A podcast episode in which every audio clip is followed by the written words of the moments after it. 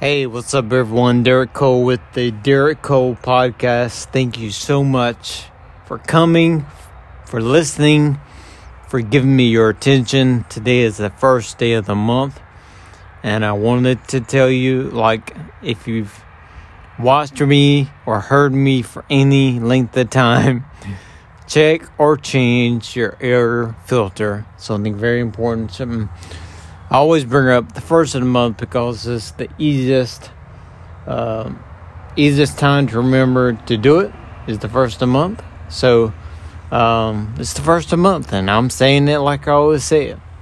Uh, according to Energy Star, one of the most important things you can do for your system: check and change your air filter. Get ready for the cool weather. The cold weather, you have to turn your heat on make sure you're good to go. Uh, if you didn't get it checked this spring, this summer, definitely recommend the Happy Heat Rejuvenation, Happy Heat Restoration to you. SimmonsOneHour.com slash Happy Heat.